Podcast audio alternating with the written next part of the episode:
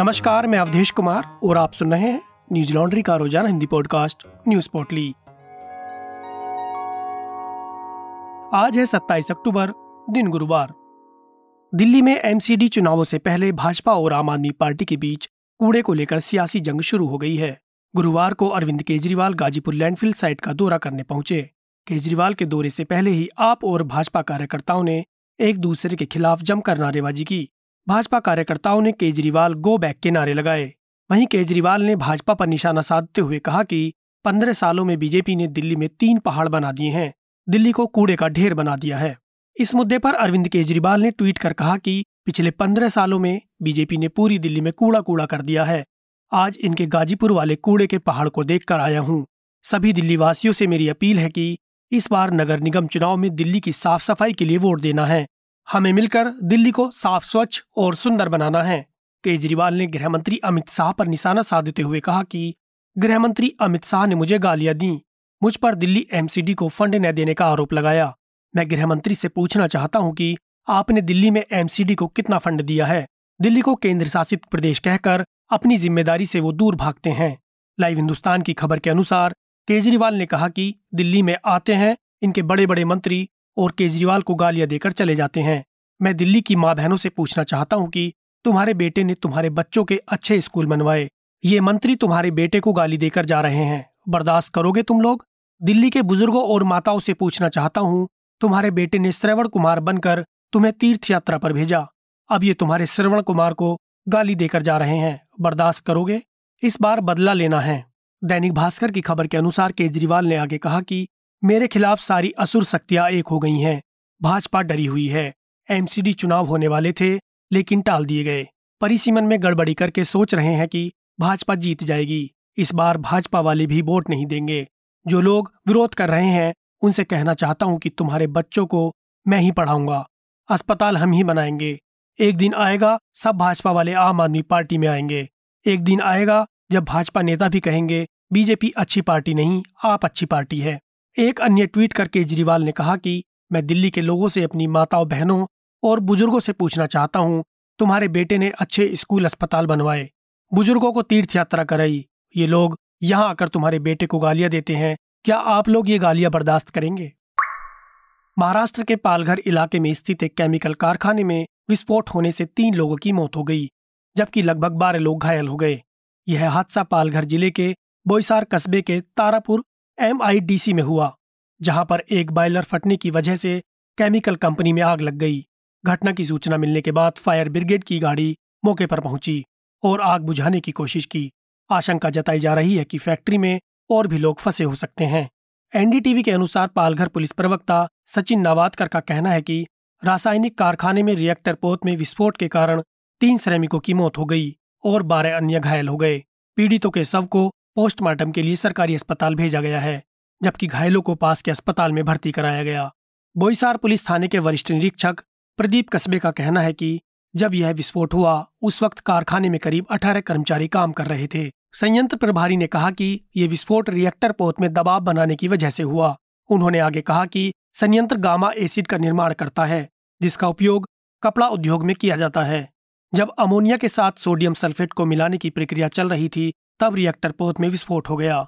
Company के प्रबंधन का कहना है कि काम करने के दौरान बायलर का तापमान क्षमता से ज़्यादा बढ़ गया, जिस वजह से ये घटना हुई। बोईसर तारापुर, एशिया का सबसे बड़ा औद्योगिक क्षेत्र है और यहाँ पर ऐसी घटनाएँ अक्सर होती रहती हैं, लेकिन इन सब के बावजूद भी संबंधित सुरक्षा विभाग इन घटनाओं पर ध्यान नहीं दे रहा है।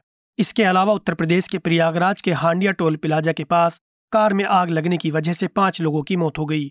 बता दें कि तेज रफ्तार होने की वजह से कार बेकाबू हो गई। और बिजली के खंभे से जा टकराई। टक्कर के बाद कार पलट गई, उसमें सवार पाँच लोगों की मौत हो गई। जानकारी के मुताबिक, ये पाँचों लोग एक ही परिवार से थे। मरने वालों में चार महिलाएँ और एक बच्ची शामिल है। सीएम योगी आदित्यनाथ ने इस घटना पर दुख जताते हुए अधिकारियों को आदेश दिए हैं कि दुर्घटना में घायल हुए सभी लोगों के इलाज का इंतज़ाम किया जाए।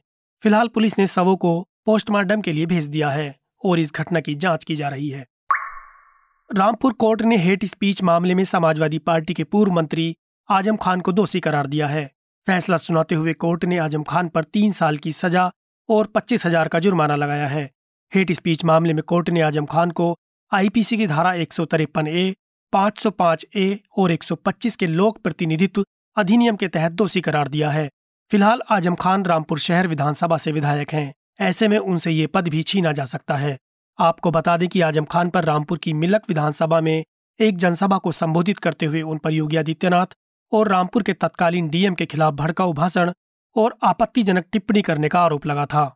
इसकी शिकायत भाजपा के नेता आकाश सक्सेना ने की थी। उन्होंने कहा था कि आज़म खान भड़काऊ बयान देकर दो समुदायों के बीच हिंसा भड़काने की कोशिश कर रहे थे और उन्होंने तत्कालीन डीएम और उनकी माँ के लिए भी अभद्र भाषा का इस्तेमाल किया था। उन्होंने आगे कहा था कि मेरी शिकायत पर रिटर्निंग ऑफिसर ने मामले का संज्ञान लिया और भाषण के वीडियो फुटेज की जाँच के बाद खान के खिलाफ प्राथमिकी दर्ज करने का आदेश दिया। इस पूरे मामले पर आज़म खान के वकील विनोद शर्मा का कहना है कि हमने कोर्ट में अपना पक्ष रखा है। आज़म खान ने कोई भी अभद्र भाषण नहीं दिया है, बल्कि इन सब भाषणों को फर्जी तरीके से बनाया गया है। अभियोजन पक्ष अदालत में हमारे खिलाफ कुछ भी साबित नहीं कर पाया। हमने जो पॉइंट्स उनके सामने रखे थे, वो इसका भी जवाब नहीं दे पाए। हमने कोई भी हेट स्पीच नहीं दी है। हमारे खिलाफ फर्जी मुकदमा तैयार किया गया है। बता दें कि 2022 के विधानसभा चुनाव में दिए एक हलफनामे में आज़म खान, उनकी पत्नी और बेटे पर करीब एक सौ पैंसठ आपराधिक मामले दर्ज हैं, जबकि 2017 तक सिर्फ़ आज़म खान पर एक ही मामला दर्ज था। लेकिन 2017 के बाद से आज़म खान और उनकी पत्नी, बेटे पर अपराधों की लिस्ट लंबी होती चली गई, जिसके चलते इन तीनों को जेल भी जाना पड़ा। आज़म खान की पत्नी तंजीम फातिमा करीब दस महीनों तक जेल में रही थी। उनके बेटे अब्दुल्ला करीब तेईस महीने तक जेल में रहे थे, जिनको 16 जनवरी 2022 को जमानत मिल गई थी। वहीं आज़म खान को करीब 27 महीनों तक जेल में रहना पड़ा था, जिन्हें 20 मई 2022 को सुप्रीम कोर्ट की ओर से अंतरिम जमानत दे दी गई थी।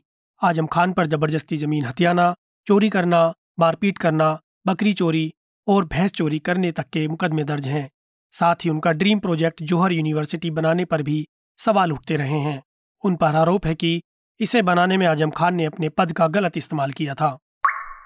तेलंगाना पुलिस ने टीआरएस यानी तेलंगाना राष्ट्र समिति के चार विधायकों को खरीदने की कोशिश करने वाले तीन लोगों को गिरफ़्तार किया है। साइबराबाद पुलिस का कहना है कि एक फार्म हाउस की तलाशी के दौरान उन्होंने तीन लोगों को गिरफ़्तार किया है। ये तीनों लोग टीआरएस के विधायकों को खरीदने आए थे। पुलिस ने इनके पास से नकदी, चेक और कॉन्ट्रैक्ट बरामद किए हैं। इन तीनों में नंद कुमार दिल्ली स्थित एक होटल के मालिक हैं। वहीं उनके साथ लोगों की पहचान सतीश शर्मा और साधु सिंघा जी के रूप में हुई है। टीआरएस ने इस पूरे मामले में भाजपा को दोषी ठहराया है। पार्टी के प्रवक्ता कृष्णा का कहना है कि हमारे विधायक बिकने वाले नहीं हैं। मनुगोड़े उपचुनाव से पहले कुछ राजनीतिक लोगों ने हमारे चार विधायकों को खरीदने की कोशिश की। जिन टीआरएस के विधायकों को खरीदने की कोशिश की गई है, उनमें गुव्वाला बलाराजू, वीरम हर्षवर्धन, पायलट रोहित रेड्डी और रेगा कांताराव शामिल हैं। साइबराबाद के पुलिस कमिश्नर स्टीफन रविंद्र का कहना है कि हमें टीआरएस के विधायकों ने ही इस घटना की जानकारी दी थी, जिसके बाद हमने अज़ीज़ नगर के एक फार्म हाउस पर छापेमारी की, जिसमें हमें तीन लोगों के पास से नकदी बरामद हुई। आशंका है कि इन विधायकों को खरीदने के लिए सौ करोड़ या उससे ज़्यादा की डील हो सकती है। वो तीनों व्यक्ति लगातार विधायकों को कॉल कर रहे थे और पैसा और अच्छी पोस्ट दिलाने का लालच दे रहे थे।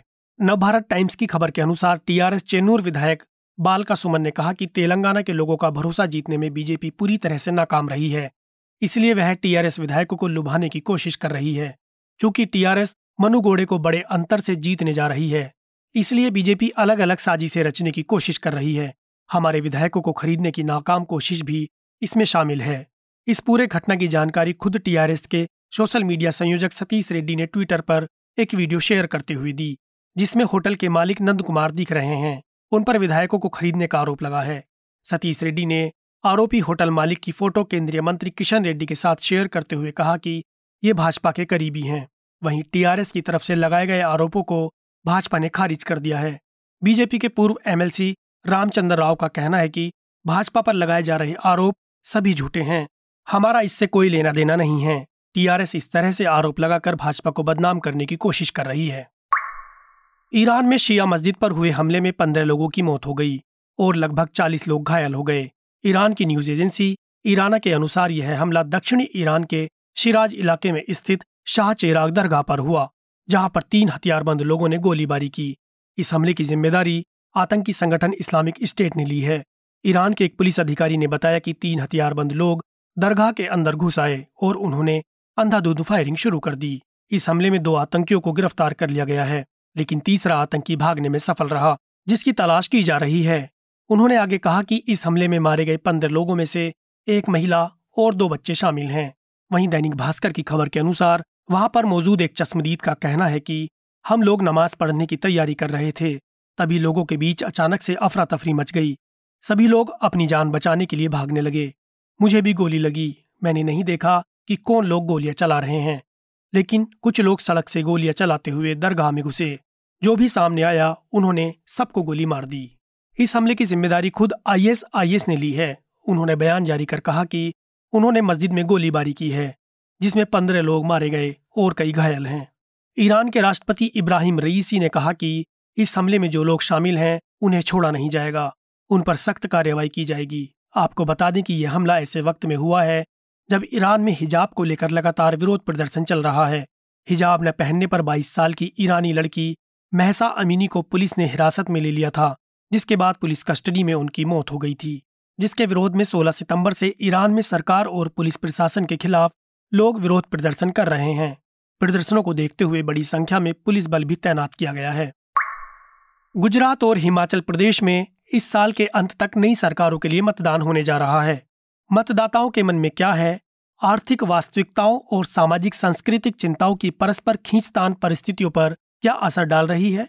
क्या गुजरात में चुनाव पिछली बार की तरह इस बार भी रोमांच से भरपूर होंगे? क्या आम आदमी पार्टी के प्रचार पर लोग विश्वास कर रहे हैं? क्या हिमाचल प्रदेश हर बार सत्ता परिवर्तन का चलन जारी रखेगा या इससे बच जाएगा? राष्ट्रीय राजनीति के वृहद ढांचे में यह चुनावी मौसम कहाँ फिट बैठता है?